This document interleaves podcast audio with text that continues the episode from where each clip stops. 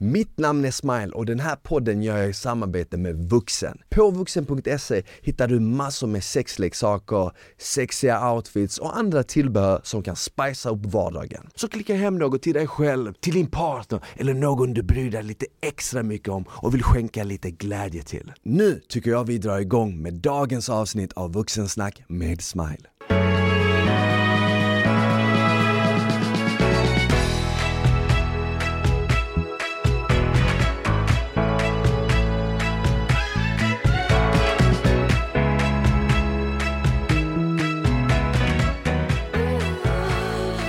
Hej och välkomna tillbaka till ett nytt avsnitt av Vuxensnack med Smile. Hoppas det är bra med er, det är superbra med mig. Jag sitter här i studion och idag har jag en väldigt speciell gäst. Jag har nämligen Dr. Christian Benedikt här, forskare i sömn, författare, släppt boken Sömn, sömn, sömn. Välkommen Christian! Hej! Kul att ha dig här! Ja, kul att jag får vara med.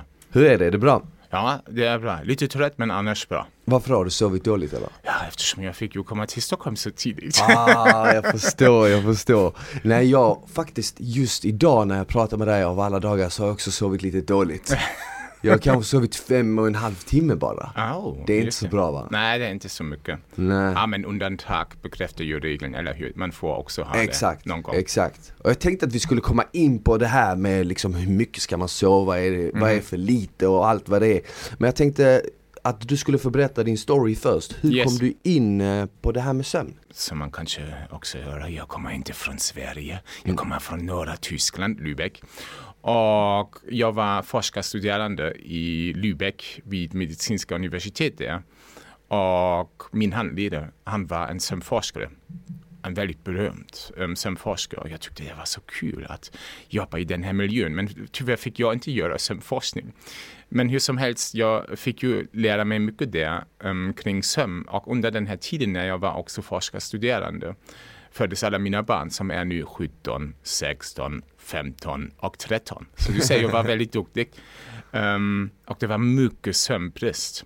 Och till slutet av min tid som forskarstuderande i Jan Bornslöp, där min handledare, um, fick jag också göra lite sömnbristforskning. Och jag tyckte verkligen det är kul eftersom han sysslade mycket mer, mycket mer varför sover vi? Men jag tyckte, hej det finns så mycket som folk som klagar, jag sover inte tillräckligt. Och vad innebär detta? Är det farligt eller är det inte farligt? Så jag bestämde mig att jag vill också göra forskning och hade också då den här så att säga personligt um, anknytning till detta eftersom det var ju mycket sömnbrist på grund av mina barn. Och 2009 um, flyttade jag till Sverige till Uppsala för att jobba här vid Uppsala universitet och sen dess har jag fått mycket anslag från olika um, stiftelser och har byggt upp min egen arbetsgrupp eller forskargrupp för att utreda vad innebär det om man inte sover tillräckligt. Och nu sitter jag här fortfarande. Vad kul! Ja.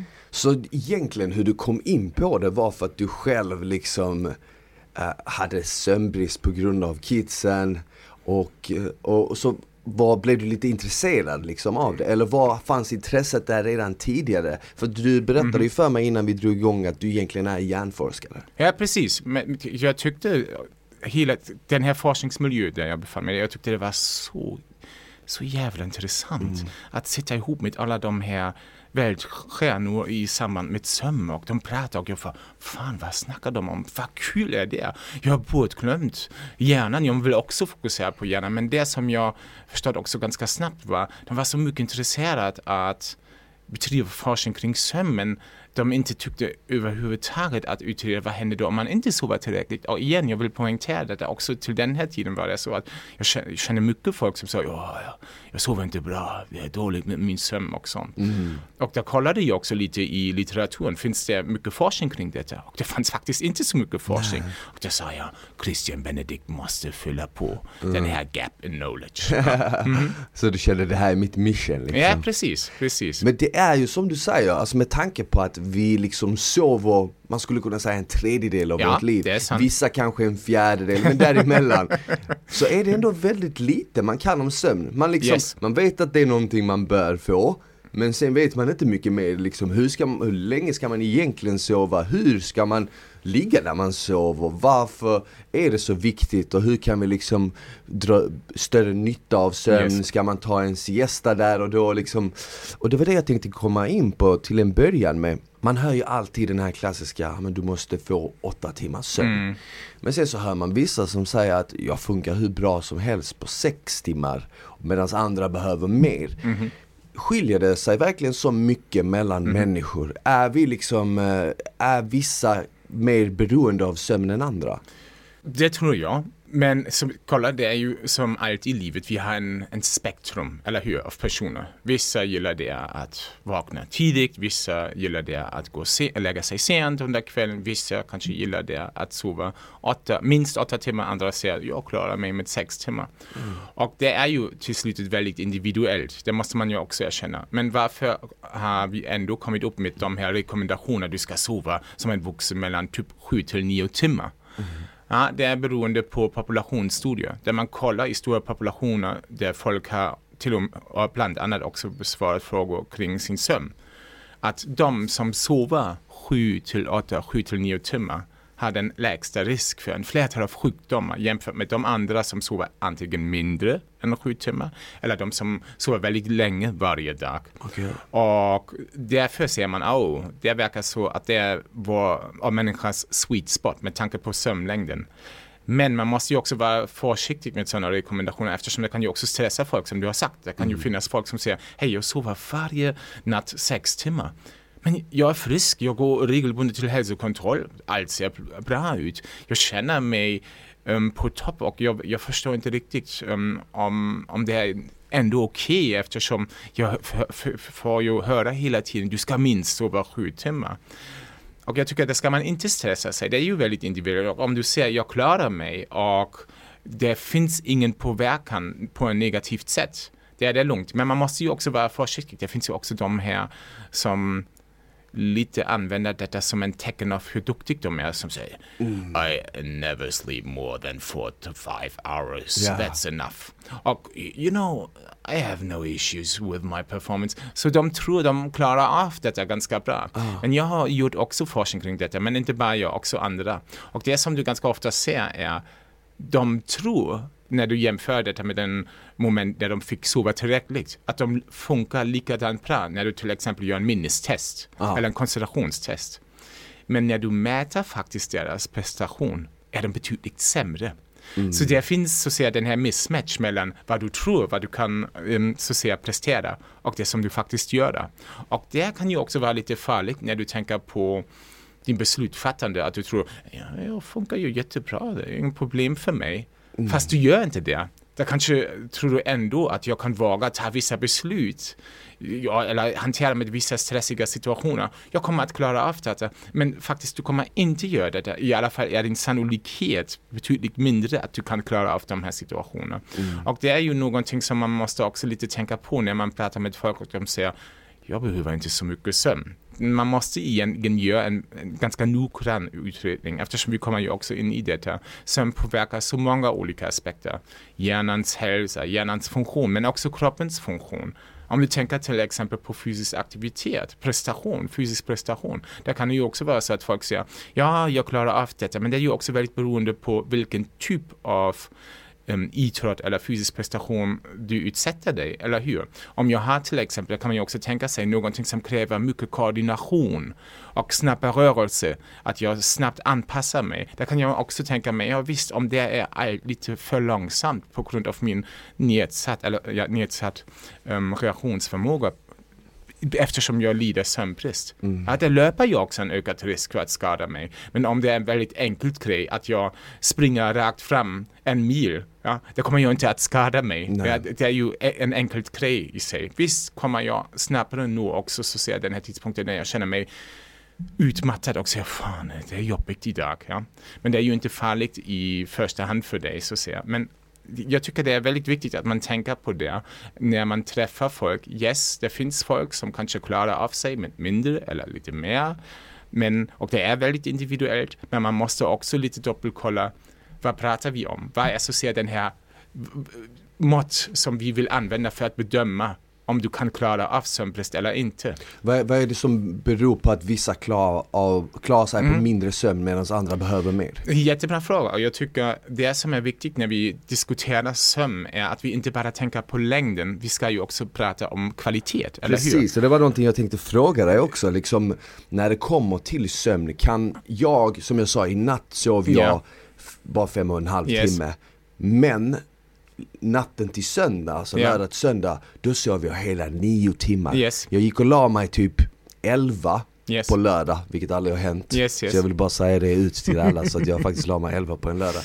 Och, och man är nästan lite stolt när man lägger sig mi, mi, mi, Nu, för att jag var förr, förr var jag alltid en riktig nattmänniska. Om helgerna speciellt. Men nu la jag mig liksom rätt tidigt och så vaknade jag typ vid, eh, kan det vara ett 8-9? Mhm. Så jag sov liksom hela 10 timmar, 9-10 timmar. Mhm. Och jag kände wow shit, du vet. Så kan det också vara så att jag en dag sov väldigt bra och därför funkar jag på lite bättre sömn dagen efter. Blir det liksom ett genomsnitt på veckan? Eller hur funkar det? Ja, så jag, jag skulle säga, många sömnforskare skulle säga nej det kan du inte göra. Du kan inte sova så säga i förhand för att hantera bättre därefter när du sover för kort. Men det finns också andra sömnforskare, man måste ju också känna detta som säger nej, jag håller inte riktigt med eftersom när du tänker till exempel på en tävling. Ja? Du är en professionell idrottare och du är en tävling på fredag. Ja visst vet vi alla, eller det måste ju inte vara en, bara en tävling också när du har någon, någon examination, en tenta. Fan är du stressad natten före detta eller hur? Du är så på, du har jobbat hela tiden på det här momentet att du fredag kommer att vinna den här tävlingen. Och då kommer du faktiskt inte sova så bra eftersom du är pumpad full med um, um, adrenalin. Och det finns vissa forskare som tror då är det kanske bra att du då i förhand um, sova lite mer. De kallas, det kallas sleep banking. Att du så att säga bygger upp en Ah, viss puffer så att du då, när du då befinner dig i torsdag och måste sova till fredag och som förväntat inte sova så bra. Då har du lite sömntimmar på lager. Precis. Så, men normalt säger folk, ja men ändå kommer du ju ha en effekt av den här dåligt sömn i natten före din tävling. Och det är ju också sant. Ideal, en ideal situation skulle vara att du också då sover på bästa sättet. Men å en sida har vi så att säga den här teorin. Och å andra sidan har vi realiteten. Och vi alla känner det.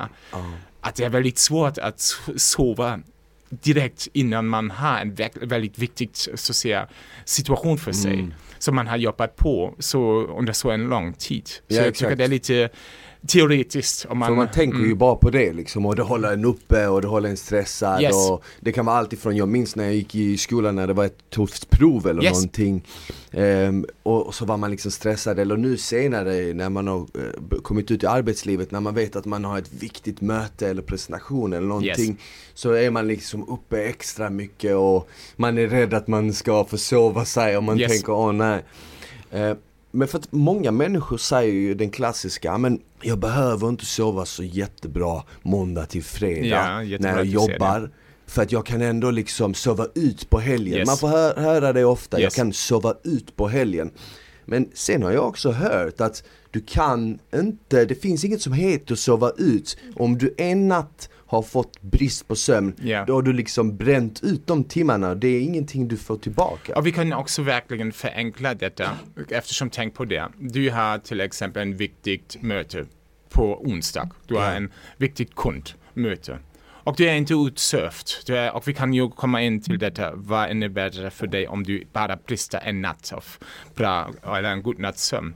Men du presterar inte bra. Om du då sover i kapp följande helg. Vilken relevans har det för dig att du inte presterade bra i onsdags?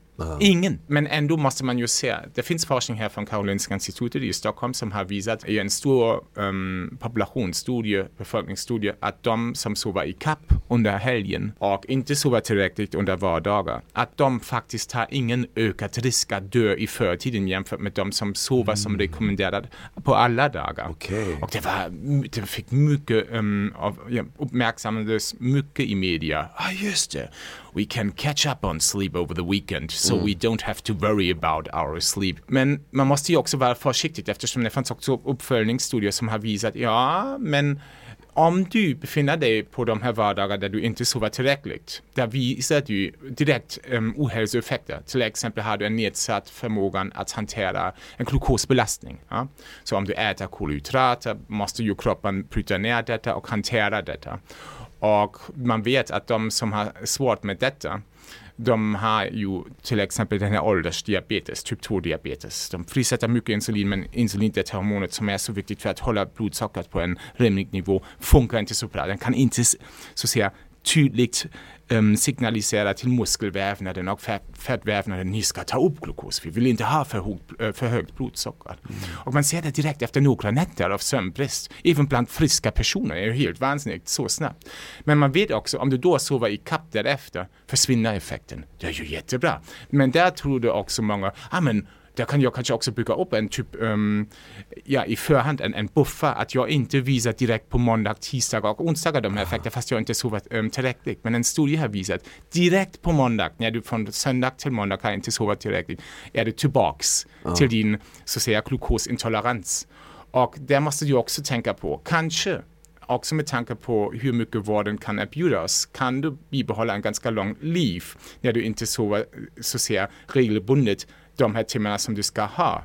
Men din så kallad health span, den är kanske inte så långt, så du kommer att leva kanske likadant så långt som de som sover som rekommenderar, men inte så frisk som de. Mm. Och det kan ju också påverka din livskvalitet, eller hur? Om du har hela tiden um, eller sysslar hela tiden med något sjukdom eller sånt, det vill Såklart. du inte ha. Så man måste vara försiktig när man pratar om den här sova i kapp. Men det finns ju ändå också undantag, situationer, perioder i livet där man måste sova när som helst. Mm. Och det är till exempel när du har barn. Mm. Ja, visst, jag ser dig om du har små barn och de behöver ju en viss tid för att etablera en sömnrytm som liknar din sömnrytm. Att de framförallt sover under natten och är vakna under dagen. De gör inte det. De sover mycket, 14-15 timmar, men väldigt spritt över hela dygnet och du kommer att lida som förälder till, på grund av detta. Du får mm. inte den här sömnen.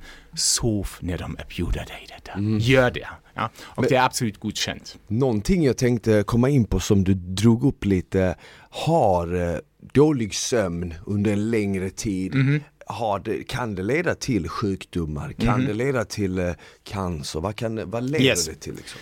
Egentligen om du vill kan du söka i internetet och hitta typ kopplingar mellan sömnbrist och alla hälsoutfall, eller ohälsoutfall man ser att du har en ökad risk för att utveckla um, fetma eller övervikt, att du går upp kraftigt i vikt. Men inte bara det, vi har gjort forskning vid Uppsala universitet där vi har visat även en ofördelaktigt um, ökad fettmassa, medans, eller fettvävnaden, storleken av fettvävnaden och samtidigt minskar du um, storleken av muskelvävnaden. Mm. Och det är ju någonting som du inte alls vill ha eftersom man vet att muskelvävnaden är väldigt bra för din hälsa. Yeah. Och fettvävnaden är ju inte så bra om, du, om den blir för stor. Och att du ser så ser den här trade-off, hur de fördelas, det är inte bra och den har kopplats till sömnbrist. Men också typ 2 diabetes, den här åldersdiabetes som jag redan Kardiovaskulära sjukdomar som hjärtinfarkt, stroke. Ja, det finns också en koppling till, um, ja, det har jag visat, hjärn, hjärn, till hjärnsjukdomar um, som Alzheimers, ja, depression, man vet, fast man är inte riktigt säker, är associerad depression orsak till dina sömnproblem eller leder sömnproblem till depression. Mm. En liten chicken and egg dilemma. Men ändå är det så att man vet att en av den mest prevalenta symptom som du har när du lider av depression är sömnproblem. Yeah. Och det kan uttrycka sig på så olika sätt. Att du inte kan somna, att du vaknar under natten, att du vaknar tidigt. Men det kan också vara så att du eh, lider av någonting som kallas hypersomni. Att du sover så mycket under dagen och när du vaknar känner du dig inte alls utvilad. Mm. Du kan direkt gå tillbaks till sängen mm. och du känner dig så energilös. Så det finns så, så mycket som kan påverka um, av sömn.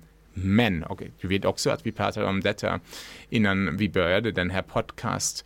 Man får aldrig glömma innan man blir nu totalt skrämd på grund av alla de här uttalanden att hälsoekvationen består av många variabler. Precis. Det är fysisk aktivitet, det är att du umgås med folk, att du regelbundet går till hälsokontroll. Också när, särskilt när du blir äldre, att man kollar hur ser det ut med din blodtryck. Ja just det, du behöver där någon medicinering för att hantera detta. Att du äter nyttigt, ja? att du har en regelbundenhet i ditt beteende. Att du har en frukost, en lunch, en middag på samma tid. Ja. Att du lägger dig på samma tid och går på samma tid. Förstår, du? det, det finns så många, din genetik, det finns så mycket som spelar in. Sömn är en del av Och det. som är en del. Men och, en viktig del. det är en viktig del och vill ju, jag vill ju inte så säga minimera sömnens bidrag till alla de här så säga hälsoutfall. Men ändå vill jag också lyfta, det är inte bara sömn. Nej, ja såklart kost är minst lika viktigt Yes. liksom, som sömn. Men jag tror ändå att sömn är rätt högt upp i den rankningen hur viktigt Absolut. det är. Absolut. Mhm. Men, men finns det då skillnad på vi touchade lite på det, finns det då skillnad på liksom sömn och sömn? Jag kan Yes. ibland sova sex timmar men känna mig mer utvilad på sex timmar än på åtta timmar. Yes. Och det är nästan precis som att jag, ham jag hamnar i en typ av djupare sömn. Yes. Nästan som att jag ligger i en koma och vaknar upp ur liksom en koma. Det har gått sex timmar men det känns som jag har sovit i sex månader liksom. Så utvilad är jag. Så det är det jag också ville komma in på. Varför sover man bättre vissa nätter fast man kanske sover mindre antal timmar? Yes, men det är som du, du ska också bli sömnforskare. Så du kan söka, ansluta dig i min, min klubb. Men det är ju så att man måste när man bedömer sömnen också ha en lite mer holistiskt perspektiv, en helhetssyn på detta. Det är inte bara längden att, att vi ska jaga i första hand. Det är också kvaliteten eftersom vad, vad innebär detta att jag ligger 8-9 timmar i sängen men har en väldigt fragmenterad sömn, det vill säga jag vaknar mycket under natten, har långa perioder där jag är vaken, jag kommer inte ner till djupsömn, jag är så stressad att den här stresspåslag i kroppen inte tillåter mig att komma ner till djupsömnen. Det finns så mycket som är så relevant med tanke på kvaliteten. Man kan ju också ha vissa tillstånd som sömnapné, de här andningsuppehåll, som vi alla har, men om du har den i en väldigt stor utsträckning och en högt antal varje timme, jag tänkt på typ 30-40 gånger varje timme kommer du att ha en andningsuppehåll av minst 10 sekunder. Det är en väldigt stor utmaning för hjärt-kärlsystemet och också hjärnan. De känner ju av detta. Här är någonting fel i kroppen, vi får inte tillräckligt syre.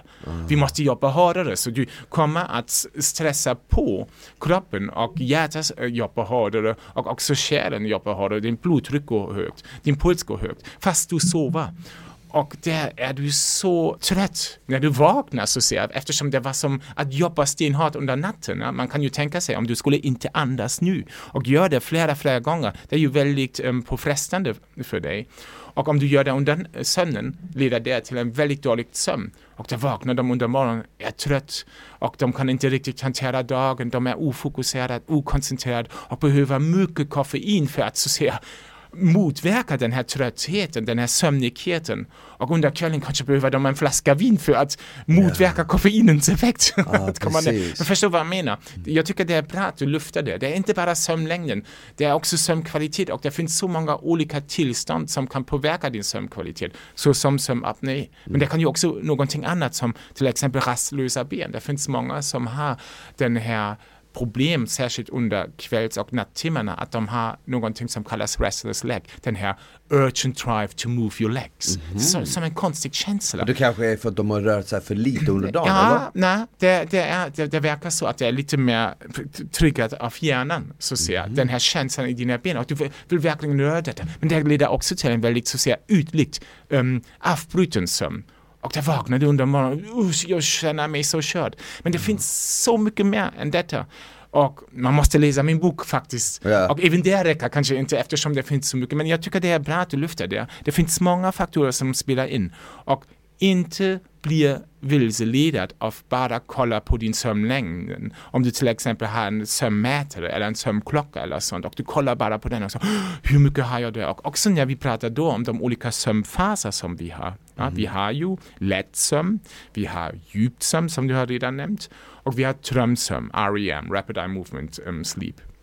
Och de, när du har en normal sömn, är i den här anordningen. Först börjar du med lätt sömn, sen har du djup sömn och därefter har du drömsömn. Mm -hmm. Och det i sin helhet representerar en så kallad sömncykel. Och beroende på hur länge du sover fem, sex, sju, åtta timmar har du flera av dem eftersom de tar typ 90 minuter varje sömncykel. Men moder naturen har ju bestämt sig. Vi behöver den här anordningen. Vi behöver alla de här olika sömnfaser. Så det måste ju finnas en nytta av detta. Men ändå kontaktar folk mig och säger min sömnmätare, jag har kollat på den. Jag hade bara 15 procent djupsömn. Men i sista natten, men en vecka sedan hade jag 20 procent. Jag är på väg att utveckla någonting sjukligt och förstå vad jag menar. Först yeah. och främst måste man ju också tänka på hur din sömn, din sömn är en ganska bra spegel av detta som du har gjort under dagen. Så om du bara sitter bara på hemmaplan på eh, den couch potato, kollar på TV och du gör ingenting, du mm. inte stimulerar hjärnan, då kommer du inte ha mycket djupsömn. Varför? Varför ska hjärnan bestämma sig att jag behöver mycket efterbearbetning? Nej, uh. det var ju en ganska lätt dag. Men du kommer att mäta detta med din sömnklocka och blir väldigt stressad. Vad är fel? Jo, du måste ju tänka på det. Det varierar. Och beroende på vad jag gör, om jag till exempel lär mig ett nytt språk, svenska. Jag kommer ihåg när jag kom hit, jag, jag hade bara djupsömn. Eftersom det var så en utmaning för mig. Yeah. Jag fick prata på engelska, fast jag är en tysk, och jag fick lära mig samtidigt svenska. Min hjärna var väldigt on fire och det behövde jag mycket djupsömn. Men när jag sitter bara omkring och kollar hela tiden bara på TV och gör ingenting, det stimulerar jag inte hjärnan. Nej. Om jag inte träffar folk, har en umgänge, umgås med folk, då kommer jag, behöver hjärnan inte det. Om jag inte fysiskt utmanar mig, man får alltid glömma bort detta. Om jag fysiskt utmanar mig, behöver jag inte bara kroppen, jag behöver också hjärnan för att styra alla de här rörelserna. Att, att, analysera omgivningen. Det är ju en ganska komplex process att röra sig. Och det leder också till att hjärnan bygger upp en sömnbehov och du har djupare djupsömn. Så jag vill, det som jag vill bara säga, och det avslutar jag nu också, det är inte bara längden, det är också kvalitet och det finns mycket som spelar in i detta.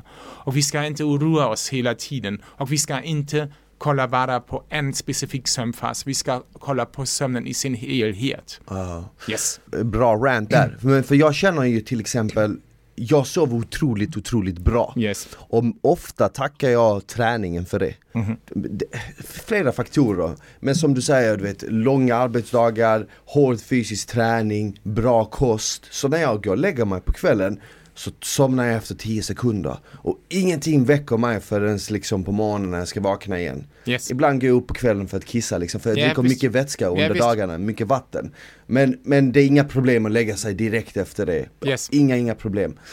Och jag coachar ju jättemånga människor runt om i landet yes. med träning. Och en av de första sakerna folk säger till mig, mina klienter som Vissa aldrig har tränat tidigare yes. och precis börjat, andra kanske har tränat men det har gått några år och med paus och nu hoppar de på det igen. Yes. Det första de säger är Shit, jag sover så mycket bättre efter bara några dagar.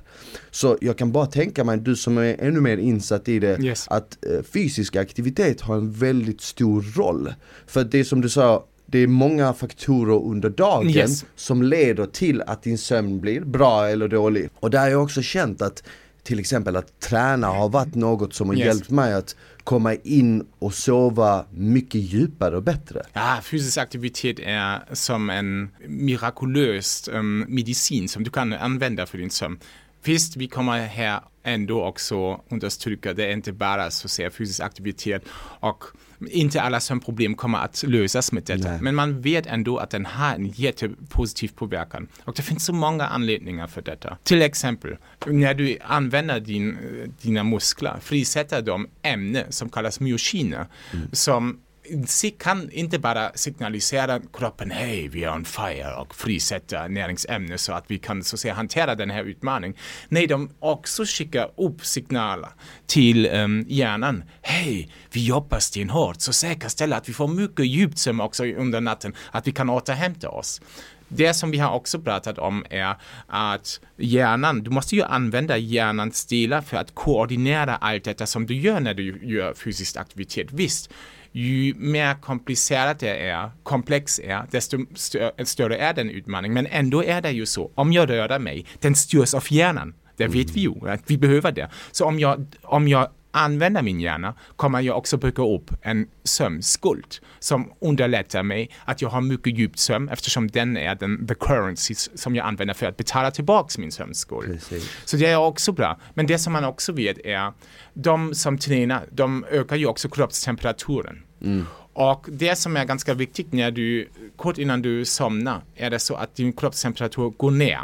Så du kyler ner under natten. Men när du tränar under dag, dagen och inte för sent, är det så att du under kvällen så ser, startar från en högre kroppstemperatur för att rasa ner. Om du gör det till exempel 3-4 timmar är det idealt eftersom det är den här nedgången av kroppstemperaturen ändå större, the slope, som vi ser, the negative slope. Och det har kopplats till en mycket bättre sömn.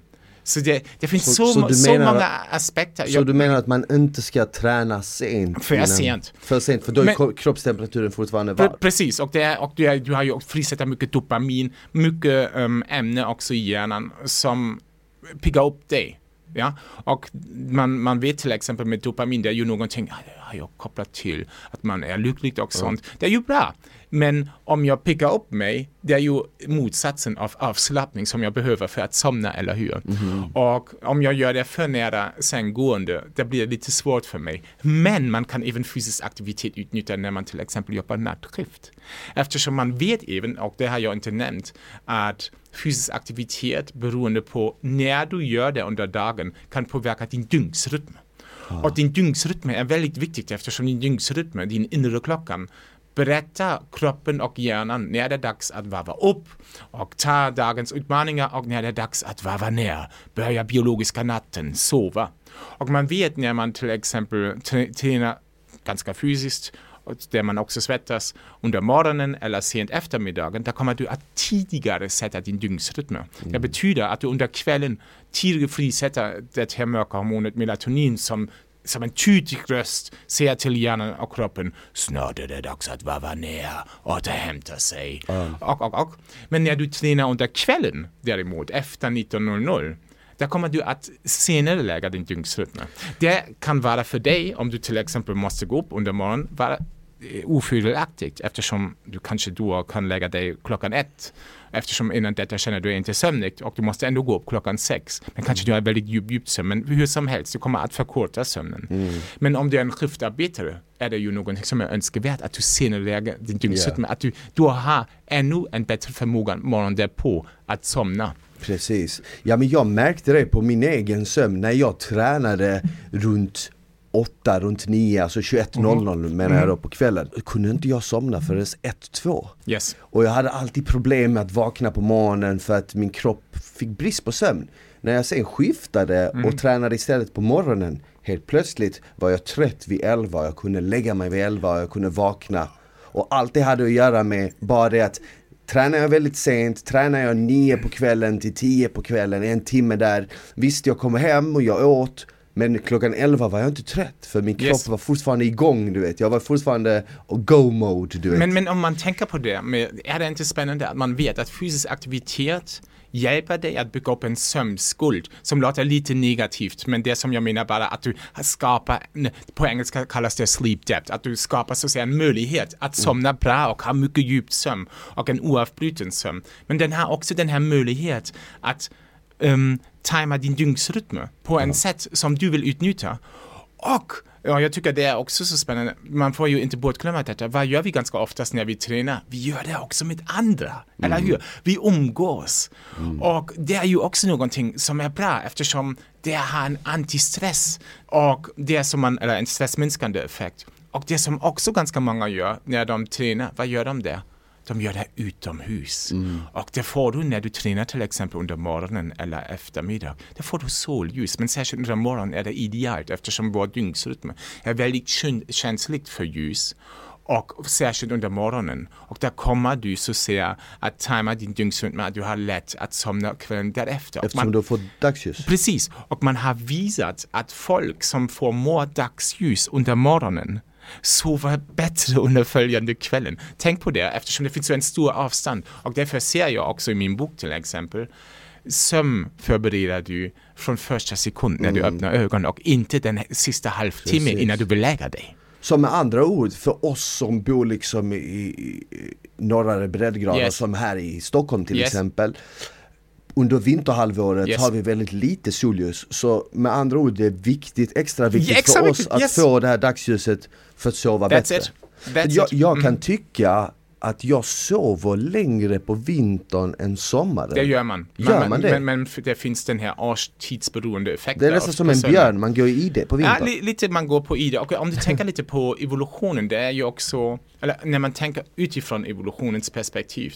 I vintern, där har vi inte haft möjlighet att odla mat. Vi har inte haft lika ja, mycket, Det, det, var, det var kall som innebär utomhus. Det innebär ju också att du måste egentligen, om du är ut, vistas utomhus, använda mycket mer energi för att upprätthålla din kroppstemperatur. upp, ja, exakt. Så det är ju bra att gå lite i det och så säga varva ner. Så därför sover man kanske lite längre då under vintertiden. Men man har också sett att den, de här stora kontrasterna mellan vinter och sommartiden har blivit mindre med tanke på sömnlängden. Och varför det? Ja, vi är hela året inomhus, klimatiserat, Vi har anpassat ljus, vi har kun, artificiellt ljus, alltså rymds. Så vi kan använda detta, men det leder då till att de här årstidsberoende skillnaderna blir inte så stor. Men så förr i tiden eftersom på vintern kunde man odla mindre så man åt mindre Yes. så energiförbrukningen var lägre. Yes. Och därav så rörde man sig inte lika mycket, man sov längre. Precis. Medan på sommaren så automatiskt som idag liksom för 200 år sedan så var man ute och plöjde och höll på på åkern och allt möjligt Yes. och då sov man liksom kanske inte lika mycket för man fick mycket dagsljus och så vidare. Precis, så jag tycker, och det som är också lite intressant eftersom ni var inne där med den här årstidsgrejen och också med den här dagsljus, det är extra viktigt att få sin dag, dagsljus duscha under morgonen under vintertiden för att kickstarta din dygnsrytm, att den fattar, just det, nu börjar dagen, nu ökar jag kroppstemperaturen, nu sätter jag igång stresssystem. Eftersom stresssystem som vi har i kroppen är bra för att öka vår uppmärksamhet, att göra oss alert. De ska men de ska inte vara så att säga kroniskt aktiverade och väldigt högt på en högt varv. Men vi behöver dem ändå så att säga, för, att, för att hantera dagen. Men det som är viktigt under vintertiden, särskilt här i Sverige, under kvällen och ganska stora delar av dagen är det mörkt. Och man vet med tanke på dygnsrytmen att det är en fråga, fråga av förhållandet. Att du får mycket dagsljus under morgonen men mindre under kvällen. Om du så att säga upprätthåller den här kontrast på sånt sätt att du får mycket dagljus igen under morgonen men mindre under kvällen kommer din dygnsrytm att fatta det som en tydlig signal också under kvällen. Jag ska varva ner. Men problematiken, nu har vi alla de här mobila skärmtid under kvällen och vi är extra mer känsligt under vintertiden för alla de här artificiella ljuskällor och lurar därmed vår dygnsrytm under kvällen. Och det är fortfarande dag, det är typ en sommardag. Du, du kan fort, fortfarande så säga hålla oss aktivt. Vi kan sova senare, men det är ju väldigt svårt eftersom om du sover senare och du måste gå upp tidigt under morgonen, det blir inte mycket sömn. Nej. Hur funkar det då för folk som, eh, som jobbar natt till exempel? För jag har ju många klienter som jobbar Mm. Ja. natt och Ja. jag själv när jag tog studenten så började jag jobba Yes. som väktare. Yes. Och då började jag liksom 18-19.00 på kvällen Yes. och jobbade till 6-7 på morgonen. Så jag hade så här 12 timmars pass från eh, liksom 18.00 till 6 på Yes. morgonen på morgonen. Så när jag kom hem, då var jag liksom 18-19, så när jag kom hem så åkte mina föräldrar till Yes. jobbet i princip. Och jag sov från morgonen till liksom dagen. Och jag var inte kvar länge på den Mhm. Yes. Mhm. arbetsplatsen. Jag var där liksom någon vecka bara, sen sa jag upp mig för jag märkte att det var ingenting för mig. Nej. Men är det också, är det, alltså, kan vi människor sova på dagen och vara uppe på natten? Ja, men det är en jättebra fråga och det är ju så, om man tänker på vår biologi, vi är ju skapat för att vara aktivt när det är ljus ute och att vila och sova när det är mörkt ute. Och när man jobbar då, till exempel nattskift, väktare, polis, brandsjö, det, finns ju så mycket folk i vården. Ja, det är ju viktigt nu också nu under, det pan, under pandemin. Men även utanför pandemin, om du har en hjärt, hjärtinfarkt eller sånt, där vill du ju också ha någon vård. Och inte, nej vi sover, Christian har ju sagt natten är för att vi sover. Så det finns ju mycket um, så säga, systemrelevanta yrken som måste utföras under natten. Precis. Och så väckte det jätteviktigt. Du vill ju också ha en säkerhet. Ja. Mm. Men problematiken är att de gör det at the expense of their sleep. Så eftersom deras kropp ser ju egentligen, är det mörkt ute? varför är vi fortfarande vaken? Mm. Så vad gör de? De dricker mycket kaffe för att hålla sig vaken och har det lite svårt, men de kanske till en viss sätt vänjer sig. Men problematiken under morgonen när du då går hem, där får du bara dagsljus mm. och din dygnsrytm. Du kommer att lura din dygnsrytm. Ja ah, just det! nu börjar en ny dag, jag måste öka kroppstemperaturen, jag måste aktivera stresssystem. Så många skiftarbetare som då kommer från jobbet och um, kör hem, de aktiverar då sin dygnsrytm och sitter då hemma och har en väldigt dålig sömn. De har svårt att somna och också att ha en oavbruten sömn och en högt kvalitativt sömn.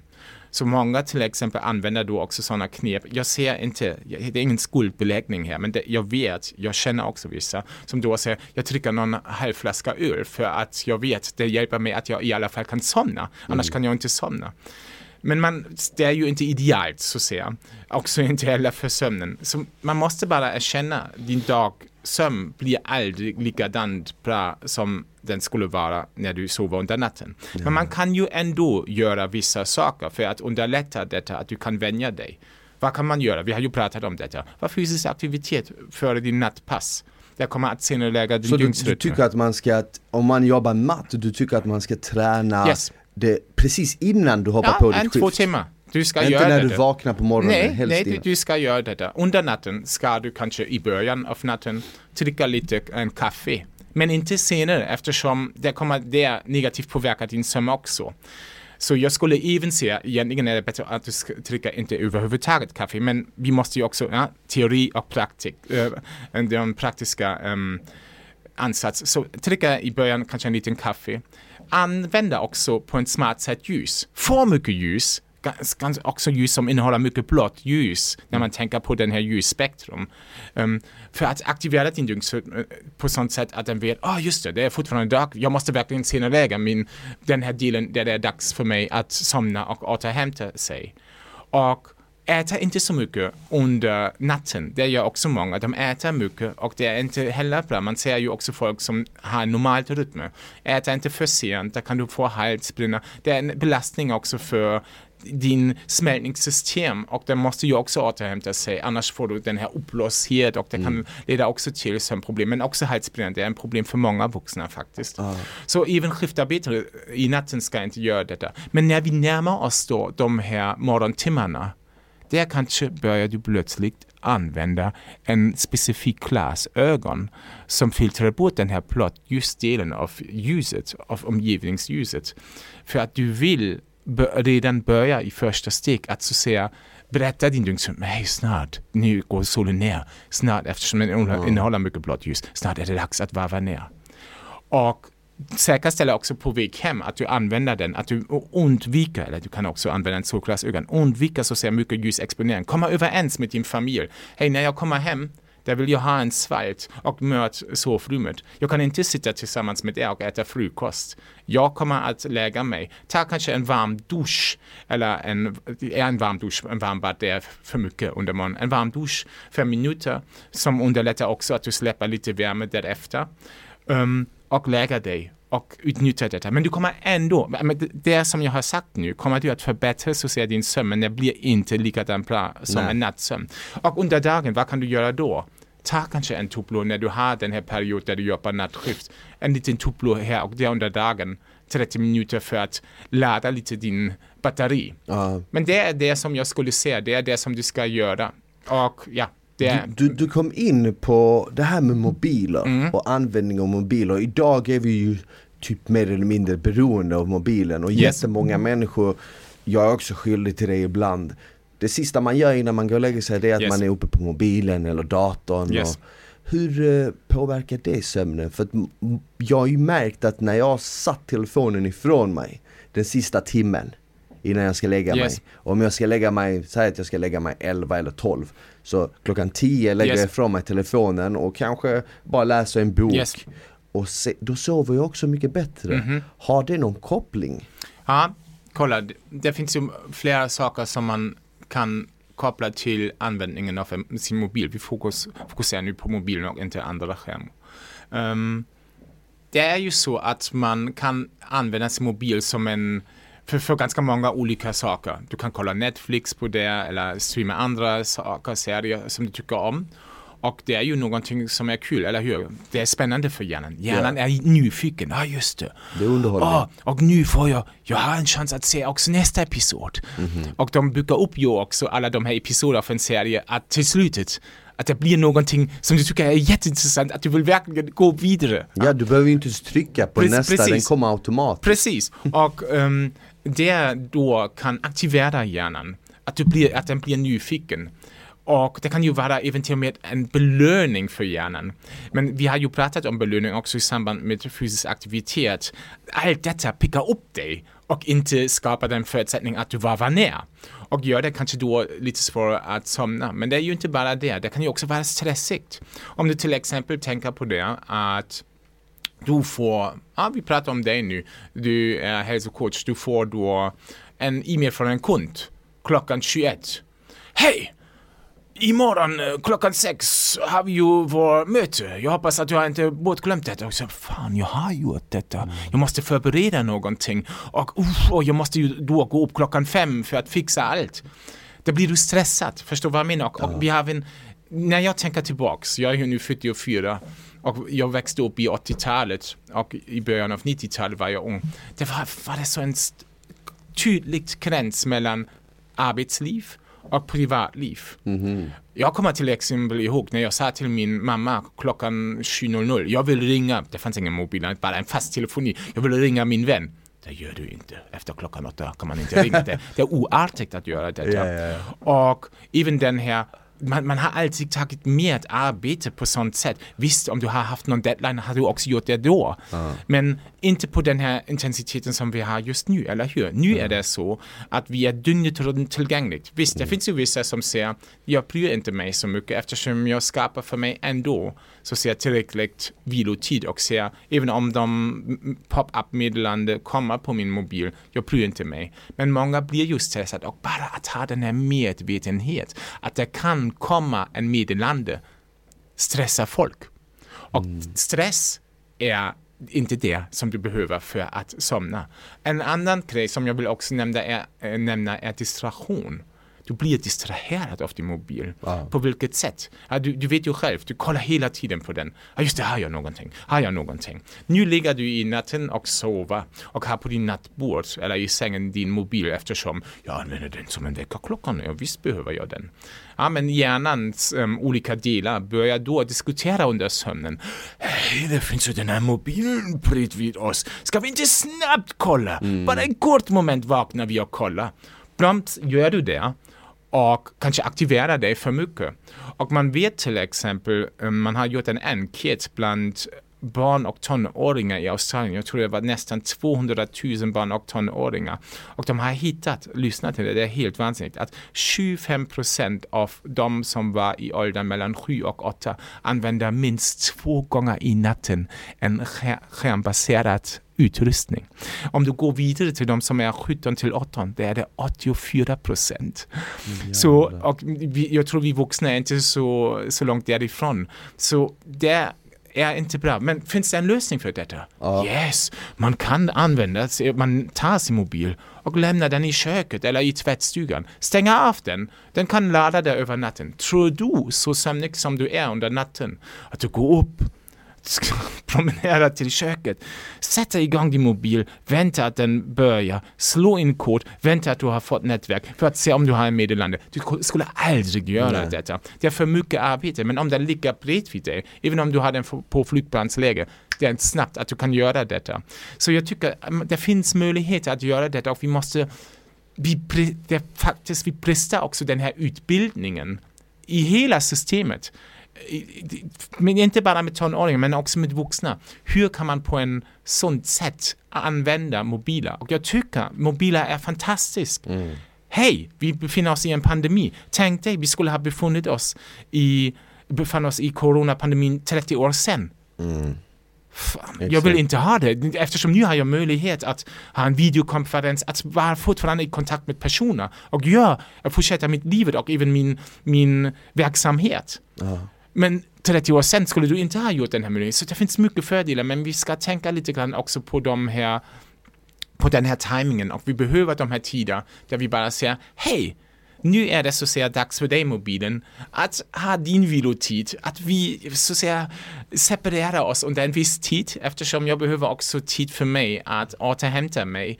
Och ärligt talat då, då börjar du jag sätter igång din mobil under morgonen och du kommer att säga världen funkar fortfarande. Ja. ja, men jag har en bra lösning på det där. Jag gick och köpte en väckarklocka. Ja. Så jag köpte en klocka, det enda syftet den har är att väcka mig. Yes, Och sen la jag min telefon i köket. yes, Eh, inte för att jag ska pilla på den utan mer för att jag tänkte Du vet ibland när du är med någon, säg att, säg att vi skulle gå ut och käka lunch yes, och jag lägger min, jag pillar inte på min mobil, Yes. men jag lägger den på bordet. Yes. Bara att den är närvarande på bordet är lite som en distraktion. yes, yes, yes, det bara, det. Även om jag inte rör den, bara att den är där känns som att okej vi är inte två, vi är tre. förstår du? Ja, jag förstår Så det. jag lägger den i köket och sen har jag en väckarklocka som låter som en eh, brandkår som är Yes, liksom yes. ute på alarm. För att jag behöver Yes. ett högt ljud för att vakna, för Yes. jag vaknar, jag har svårt för att vakna annars. Och det funkar hur bra som helst. Då pillar jag inte på mobilen den sista timmen innan jag ska lägga mig och sen när jag vaknar så är den i ett annat rum liksom. Så jag måste fysiskt ta mig till ett annat rum för att liksom hålla på med den. Och då har jag ändå vaknat liksom. Precis, och jag tycker också det, det är bra att du säger det. Mobilen ska bero på oss och inte vi på mobilen, eller hur? Exakt. Och jag tycker det är så viktigt att man verkligen lyfter det. Och jag tycker också att det gäller sömnen. Så vi ska inte göra det för mycket. Förstår vad jag menar? Med? Visst håller jag med, man ska inte kolla på mobilen en timme före detta. Men om du till exempel under dagen har tränat mycket. Du har din regelbundenhet med tanke på när äter jag mina måltider. Jag har en bra timing där, en bra schema. Jag tränar, jag umgås med folk. Hej, då kan du också på kvällen läsa med någon app som filtrerar bort blått ljus på din Kindle eller mobil någonting. Eftersom du sa ju också, nej man ska läsa en bok, men du kan ju också lägga, läsa någonting på din mobil eller din Kindle-bok eller så. Det finns ju också sådana saker. Så jag tycker att man ska inte ta det för drastiskt. Men man måste ändå förstå, okej, men under en viss tid måste jag då också bortkoppla mig och säga hej, nu börjar den här downtime för mig. Och också för dig, mobilen. Ja. Och vi, vi, vi återkopplar morgonen därpå. Du kommer att se att det funkar för dig och mig Mm. jättebra. Men har du några tips då för alla som liksom vill få en bättre sömn? F- Ska man tänka på hur ska man ligga när man sover? Mm. Men vi har ju pratat mycket om detta och jag är verkligen en, ja, en advokat för den här dygnet runt perspektivet. Så när du vaknar, så säga under morgonen, där börjar din sömnförberedelse. Men inte på sånt traumatiskt sätt att du måste tänka hela tiden på det. Men var lite mer regelbunden i ditt beteende. Då har du en frukost, ja. Du får en dagljus, eh, dagsljusduscha under morgonen. Du kanske promenerar till jobbet eller cyklar istället för att ta tunnelbana. Eller du tar din tunnelbana men du, du släpper, du lämnar tunnelbana en station innan din destination. Och gå en, en till så att du får lite dags, dagsljus. Det finns ju en annan typ av religion i Sverige som morgonfika. Varför ska du ha det i lunchrummet? Varför kan du inte gå ut? Du kan också ha en kaffe och en kanelbulle i handen och gå utomhus och gå en gång om kvarteret eller sånt och få lite dagsljus. Om du har den här friheten och flexibilitet i ditt jobb, varför ska du ha ett möte inom ett kontor. Just nu under pandemin ska vi ju inte vistas samtidigt på en liten yta. Där kan vi ju gå ut och promenera och vad vet vi? Fysisk aktivitet kommer också så att säga frisätta mycket kreativitet. Jag till exempel kommer ihåg när jag pluggade för universitet. Jag pluggade medan jag promenerade. Eftersom Ja. det var bra. Det var så en ty- som att spela en pianostyck. Att du har en takt medan du lär in alla de här sakerna. Det hjälpte mig otroligt mycket att komma ihåg alla de här fakta. Så det finns mycket positivt saker där. Och jag tycker man måste ha en regelbundenhet i sitt beteende över hela dagen. Och också med de här um, sovtider. Det är viktigt att du försöker lägga dig på samma tid. Och också gå. Jag vet det är begränsat. Jag har ju de här tonåring, tonåringar och om jag skulle säga till dem om, när de vill festa under helgen, nej men nu, ska du lägga dig klockan elva, säger men skitsnack. Mm. Jag vill ha också livet och man måste också förstå, det, det, går inte på sånt sätt. Jag har ju också varit ung och har festat mycket och om någon skulle ha sagt till mig, du ska lägga dig fredag klockan 23, det skulle ha skrattat. Ha, mm. Varför skulle jag göra detta? Så man måste också även här tänka lite mer pragmatiskt, men överhuvudtaget, försök att ha om du är då lite äldre, ha de här regelbundna tider där du lägger dig och där du även går upp. Mm -hmm. ja? Och också ha, du ska också ha en, en sömnförberedande rutin under kvällen. Ja? Som du har sagt, kanske du gör lite meditation eller någon övning. Eller, det, det, du kan också göra fysisk aktivitet men inte på en för um, ansträngande sätt. Ja? Du kan kanske, fysisk aktivitet är också att ta en promenad under kvällen. Eller hur? Ja. En sista promenad. Mm. Eller gör någonting, du kan göra meditation, allt vad du vill, men gör det varje kväll på samma sätt. Varför är det så bra för hjärnan? Och också under över hela dygnet. Hjärnan älskar saker som den kan förutse. Ja. En schema.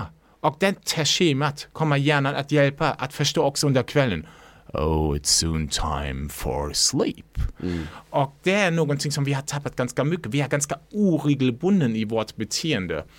Oh, just det, någon gång lägger mig jag, vad vet jag, klockan ett, sen klockan elva, jag äter frukost och idag slipper jag det och sånt. Jag tycker att vi ska ha en mycket mer, så att säga, regelbunden beteende och det kommer hjälpa vår sömn mycket, den gynnar vår sömn. Hur ser du på mat innan man går och lägger sig? För jag till exempel mm. äter alltid innan jag ska lägga mig. Men jag tror också att jag har en väldigt bra uh, matsmältning så yeah. jag tror att det, det, för, det, känns som att min kropp nästan behöver det för jag hatar att lägga mig hungrig. Mm. Men uh, för andra liksom generellt det kanske inte är det bästa eller det beror på vad man äter, ja, eller? Det, det Sachin Panda till exempel, det är en, en kronobiolog, så en, en dygnsrytmforskare från USA. Han har gjort mycket forskning och publicerat de mest relevanta um, artiklar kring um, vad heter det, periodiskt fasta på okay. svenska. Och han har till exempel hittat när folk gör detta, att de begränsar detta till, jag tror 10 till 11 timmar så att de slutar typ senast klockan 18.00. Att de, när de gjorde detta, berättade också att de hade mycket bättre sömn. Mm. Och man kan ju också tänka lite grann, ja varför kan det vara så? Han inkluderade framförallt folk som hade övervikt eller fetma. Och man vet att det är en riskfaktor för halsbränna så att magsyra går tillbaks till matstrupen och det brinner eftersom matstrupen är inte uppbyggd för att exponeras till magsyra yeah. och då får du halsbränna och det gör det väldigt svårt att sova. Um, men som du har sagt, om du är till exempel en person som tränar mycket, okay, det, det kan du inte säga åh, Christian har sagt jag ska sluta 18.00, men du tränar så mycket och kroppen säger fan, jag behöver energi för att hantera alla de här utmaningarna. Så man måste ju lite anpassa detta, men jag säger ändå för de mesta, för den gemene man, det är ju inte så att alla tränar på, den, på en väldigt um, intensivt sätt kan man egentligen lära sig också att man inte äter så sent. Och man mm. kan klara av detta. Jag vet att många tror, nej, jag behöver detta. Men jag tror inte det. Jag nej. tror man kan vänja sig ganska snabbt. Och igen, det är ju också bra eftersom din magsäck och också din tarm, all de ska, alla de här delar av din smältningssystem, de ska ju också vila, vila. och åter men inte bara vila, vila betyder ju för dem återhämtning. De mm. kan reparera sig, de kan förbereda sig för vad? För nästa dag, för alla de nya kommande utmaningar. Och man vet ju också att det är många skiftarbetare till exempel äter under natten som jobbar nattskift um, och de har mycket problem med att um, med smältningssystem, uppblåshet, de har ont i magen och allt sånt. Det är ganska, man, man, det är ganska vanligt, på engelska kallas det gastrointestinal um, mm. symptoms. De har många av dem. Och det ser du ju. Ja, varför? Eftersom de äter under en tid, deras smältningssystem säger nej, vad gör du? Jag måste vila nu. Men igen, det, det finns också undantag folk som du som tränar så mycket, det skulle jag också säga, det måste man försiktigt, men man kan ju ändå schemalägga lite, okej, okay, under den här tiden vill jag äta så mycket, under den här tiden gör jag ja. kanske lite mindre. Och man måste också se vissa sjukdomar, till exempel typ 1 diabetes, folk som inte producerar tillräckligt insulin. De är fortfarande känsliga till insulin som du behöver för att reglera din blodsocker, hålla den på en rimlig nivå, men deras um, um, kropp inte producerar tillräckligt insulin. Mm. Och de måste spruta insulin. Och man vet att de under natten kan löpa en ökad risk för att få en för lågt blodsocker. Mm. Och det ser man också hej, du ska äta lite någonting innan du lägger dig som innehåller kolhydrater för att undvika att du har de här så kallade nocturnal hypoglycemias. Mm. Så att blodsockret är för, för lågt eftersom det kan ju vara farligt för dem. Precis. Så du ser, det är, det är allt som jag ser här för den gemene man, men det Precis. finns ju så säga undantag. Yes. Sen, sen, sen, vill jag också påpeka att oftast är det, jag äter lite yoghurt ja, ja, visst, visst, Så det är något lätt. Det är liksom inte en stor tallrik med kyckling och ris. Precis, och, och precis, en steak eller sånt. Ja exakt, precis. precis innan jag ska lägga mig. Exakt, för att jag märker ju de gångerna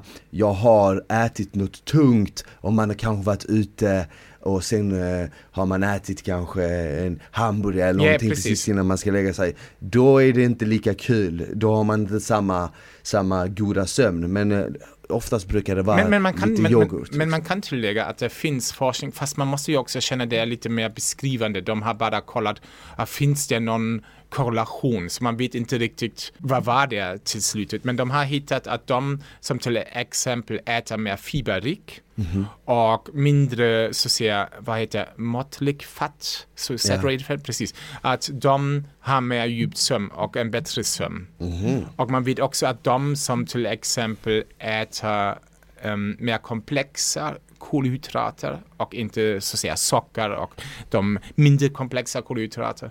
De som äter mer komplexa, de har också en bättre sömn. Det yeah. betyder tvärtom, som de som inte gör det, det betyder mycket godis och allt sånt processerat mat de tyvärr sover inte så mycket bra. Men frågan är, vad är igen här hön och ägget, eller hur? Eftersom det kan ju vara så att en dålig sömn leder till, och jag har gjort mycket forskning kring detta, att du är mer benägen, du blir mer impulsivt att äta skräpmat, att du har svårt att motstå detta. Och därför ser du den här samband. Men det kan ju också vara tvärtom, att det här dåligt mat påverkar hjärnan och kroppen på sånt sätt att du har en sämre sömn. Mm. Det, det, det är inte klart än Nej. och kartlagt än. Men ja, jag märker, ju på min, jag märker ju på min egen kropp när jag eh, har fått en dålig nattsömn. En natt funkar okej, okay, men ja. det är två på raken, då märker jag direkt på mitt humör Yes. Jag, är, jag är inte lika positiv, jag är inte lika glad, yes. jag, är, jag är snabbare, eh, snabbare med att liksom reagera ja, negativt. Ja en kort stubin, eller hur? En kortare stubin. En kortare stubin, jag är inte lika kreativ, yes. jag är inte lika liksom produktiv. Man tänker ju, för att oftast, jag är så här nu känner jag typ att jag vill liksom växa, jag vill bygga, starta min karriär, jag vill eh, utvecklas och, och så hör man liksom många så här stora entreprenörer som yes. säger Jag sover bara 4-5 timmar per natt, varför ska du sova? Du sover bort ditt liv, du kan jobba istället, whatever och så tänker man, ja men du vet, man kanske, det är kanske den vägen man ska göra. Här kanske jag liksom slösar bort en tredjedel av mitt liv mm i sängen medan jag egentligen borde vara uppe med liksom innan solen yes, och yes, jobba yes. stenhårt. Men då har jag märkt att, ja men säg, säg att jag sover mm. fem timmar och yeah. jag är uppe mer under dagen. Yeah. Så visst, jag är vaken längre timmar men de timmarna är inte lika produktiva. Nej, de är lägre produktivitet och kvalitet. Precis, medan om jag sover åtta timmar så är jag kanske vaken färre timmar. Men de timmarna är jag mycket produktivare. Yes. Jag brukar säga det till mina klienter, många så här som tränar, du måste se vilan som något produktivt. För att du vilar två timmar eller två, tre dagar på veckan och yes. tränar fyra dagar Det kommer höja kvaliteten på de Absolut. dagarna du tränar yes. och du kommer kunna prestera bättre För att om du tränar varje dag, visst du tränar fler pass i veckan, yes. men hur bra är de passen? Yes. De är inte i närheten av lika produktiva som dina andra pass. Och lite så började jag se sömnen också. Jag bara okej, okay, jag kanske ska sova åtta timmar och vara vaken färre, men de timmarna jag är vaken är så mycket mer produktiva. Ja, ja, jag absolut instämmer och jag måste, man kan ju även tillägga, när man pratar med dem som ser ja, ja, en del av den här sleepless elite. Ja, vi sover inte så mycket och det är skitsnack här vad de säger här i podcast. Nej, man ska inte sova så mycket. Har du testat någon gång att sova över en längre period som man ska göra? Och har du då bedömt att du kanske är ännu bättre. Mm. Förstår vad jag menar? Det, det finns, man kan ju inte se, om man inte gör det, kan man ju inte se att det är en tidslöseri. Man ska ju göra det och man vet ju också att um, många som gör det, det finns även forskning kring detta, om du använder folk som till exempel sover kort, normalvis, regelbunden, och du bjuder in dem till experimentet och börjar att se, eller jobba med dem att de förlänger sin sömn. Där har man hittat till exempel, med tanke på deras ätbeteende, att de äter i genomsnitt 10 gram mindre socker varje dag. Mm. Förstår du? Det är ju jätteintressant, eller hur? Och man ser mm. också på kognition. De blir bättre, plötsligt bättre. De känner inte riktigt av det. Man säger 10 gram, det låter ju som ingenting. Ja, men om du räknar upp detta över hela året, wow. det är det mycket. Förstår du vad jag menar? Och jag tycker det är så kul att, um, att också använda sådana exempel också. Och igen, de som säger jag behöver inte så mycket sömn, men har du testat något någon gång? Mm. Kanske du skulle vara en ännu bättre ledare och um, skulle vara ännu mer framgångsrik. Så jag tycker det är en misstolkning av ganska många som sover inte tillräckligt, som är ändå framgångsrik. Ja, det räcker ju för mig. Det kan ju också vara så att du måste ju, vi har ju pratat om detta, ekvationen för prestation, för hälsa, för framgång innehåller många faktorer. Mm. Och du behöver också en entreprenörskraft, en kreativitet som är kanske i din genetik och en miljö där du uppväxte som barn som har givit dig den här självförtroende och alla de här verktyg för att bli en framgångsrik entreprenör. Men varför kan man inte få ännu mer ut av detta när man till exempel då tillägger också sömnen. Ja. Och de flesta förstår inte det, men de ska verkligen testa detta. Och du sa ju också det, många med fysisk aktivitet som kommer då till exempel till dig och får en mer omfattande hälsocoaching att de säger plötsligt, fan, jag känner av detta, det finns mm. en skillnad. Jag har aldrig trott det, att, att man kan få en skillnad. Ja. Jag tror, ah, jag testar kanske någon gång, men ja, det, det, är faktiskt så att jag ser det. Mm. Och även de här marginala, ja, 10 gram av socker, mindre intag av socker. Som sagt, det är marginal på en kort varsel, men på lång sikt kan det vara så, så jävla mycket. Det är mycket, ja. ja. det är mycket. Så man ska tänka på sånt sätt. Mm. Så jag tycker det är viktigt och jag tycker det är bra att du lyfter allt detta. Det som jag vill bara tillägga för de här, eftersom du var ju inne i alla de här så att säga omedelbara effekter av sömnbrist som man har när man har inte haft en god natts sömn. En grej som man kan också tillägga som är kanske intressant för många är att de genomförde en studie här vid Karolinska där de har fotat folk som fick antingen sova eller inte ehm, sova. De fick inte skratta eller le eller sånt, en väldigt så säga, normalt, neutralt ansikts, ansiktsuttryck.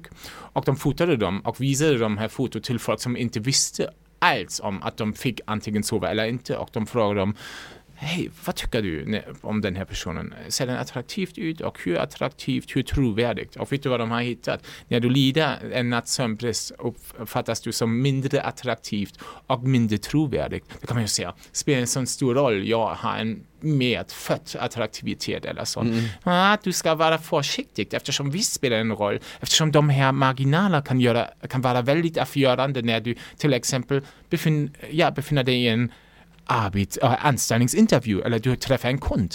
Eftersom när du kommer in, innan jag har sagt ett ord, har din hjärna redan gjort en bedömning. Ja. Känner jag det här ansiktet, jämför detta med alla de här ansikten som jag känner från livet. Är det någon sympatisk person? Det finns den här nonverbal social bedömning. Och om du då lider sömnbrist, då får du, tappar du redan vissa procent med tanke på viktiga mått som attraktivitet och trovärdighet. Ah. Och det kan vara avgörande för dig, för faktiskt. din framgång. Och man har faktiskt också gjort ett experiment där man bjöd in samma försöksperson. Och en gång fick den person sova, en gång fick den person inte sova. Och sen har man gjort, äh, spelat in en video där den personen marknadsförde en produkt. Det var samma upplägg, det fanns ingen skillnad. Bara att den personen var en gång utsövd och en gång inte. Mm. Och sen visade man det på Amazon för att kolla är Amazon-kunder mer benägen att köpa den från den här personen när den var utsövd eller inte? Mm. De var mycket mer benägna att köpa den när han var utsövd och mindre när han var inte utsövd. Det visar dig, även om du har en medfödd attraktivitet, om du inte sover tillräckligt är du inte likadant framgångsrik. Aha. Så jag tycker det är någonting som man ska också ta med. Även på kort varsel kan den göra den här marginal, ja, utgöra de här marginaler som du kanske behöver. De sista procent för att um, kanske få eller vinna en kund för dig eller få en jobb. Ja, otroligt intressant och så, det finns så mycket Yes. att prata om eh, när det kommer till sömn. Yes. Och jag hoppas att ehm, alla som lyssnar har lärt sig något nytt, det har jag definitivt. Jag har aldrig ens tänkt på det här med eh, ja, men första ögonblicket när man träffar Yes. någon, det är ju otroligt viktigt Yes. och har du fått en bra nattsömn så är du ju så mycket positivare och gladare. Så, så klart att det första, för, första gången du ser någon och de är positiv, det kommer ha en mycket härligare inverkan. Yes. Versus när någon har liksom inte har sovit över natt och är liksom trött och lite hängig och man kanske har lite påsar under ögonen Yes. och, man, och så vidare och så vidare. Det har varit otroligt kul att ha dig här Christian. Ja, tack att jag fick vara med. Och som sagt, jag måste ju lite marknadsföra också min bok. Det finns Ja. mycket mer information i min bok Sömn, sömn, sömn. Jag försökte också i den här boken att ha en lite mer helhetssyn på detta och också relativera lite vissa uttalanden kring sömn. Eftersom sömn som vi har borde kommit överens är så jävla spännande och intressant och relevant för livet. Verkligen. Men det är en del i stora maskineriet och det finns många, många andra delar. Men det är kul att förstå ännu bättre hur de alla hänger ihop och säkerställa att vi är framgångsrik och har också en bra hälsa. Amen! Amen! Så alla som lyssnar, kolla in Christians bok Sömn, sömn, sömn. Så kan ni lära er mer om sömn, få en bättre nattsömn och förhoppningsvis ett mycket längre och lyckligare liv. Tack så mycket för att du kom hit. Ja, tack själv, så, så gott. och tack till alla er som har lyssnat. Nästa vecka är vi tillbaka med ett nytt avsnitt av Vuxensnack med Smile. Ta hand om varandra, ha det bäst. Ciao! Ciao!